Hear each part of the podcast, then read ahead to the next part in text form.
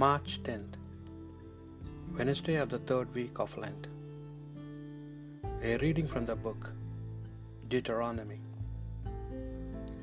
Moses spoke to the people and said, Now, Israel, hear the statutes and decrees which I am teaching you to observe, that you may live and may enter in and take possession of the land which the Lord, the God of your fathers, is giving you.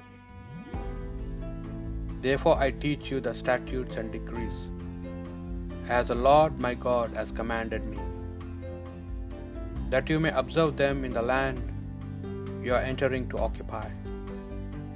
Observe them carefully, for thus will you give evidence of your wisdom and intelligence to the nations, who will hear of all these statutes and say, This great nation is truly a wise and intelligent people.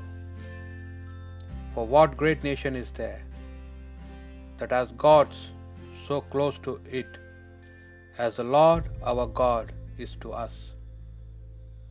Whenever we call upon Him, or what great nation has statutes and decrees that are as just as this old law, which I am setting before you today? However, take care and be earnestly on your guard, not to forget the things which your own eyes have seen, nor let them slip from your memory as long as you live but teach them to your children and to your children's children. The word of the Lord. Glorify the Lord, O Jerusalem. Praise your God, O Zion, for he has strengthened the bars of your gates. He has blessed your children within you. He sends forth his commands to the earth. Swiftly runs his word.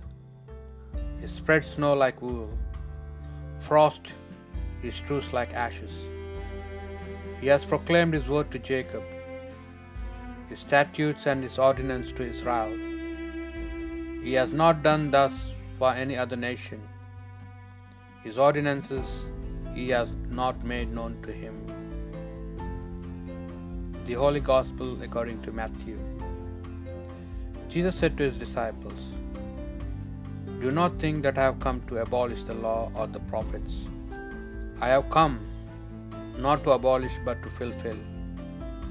Amen, I say to you, until heaven and earth pass away, not the smallest letter or the smallest part of a letter will pass from the law, until all things have taken place. Therefore, whoever breaks one of the least of these commandments and teaches others to do so will be called least in kingdom of heaven. But whoever obeys and teaches these commandments will be called greatest in the kingdom of heaven. The Gospel of the Lord.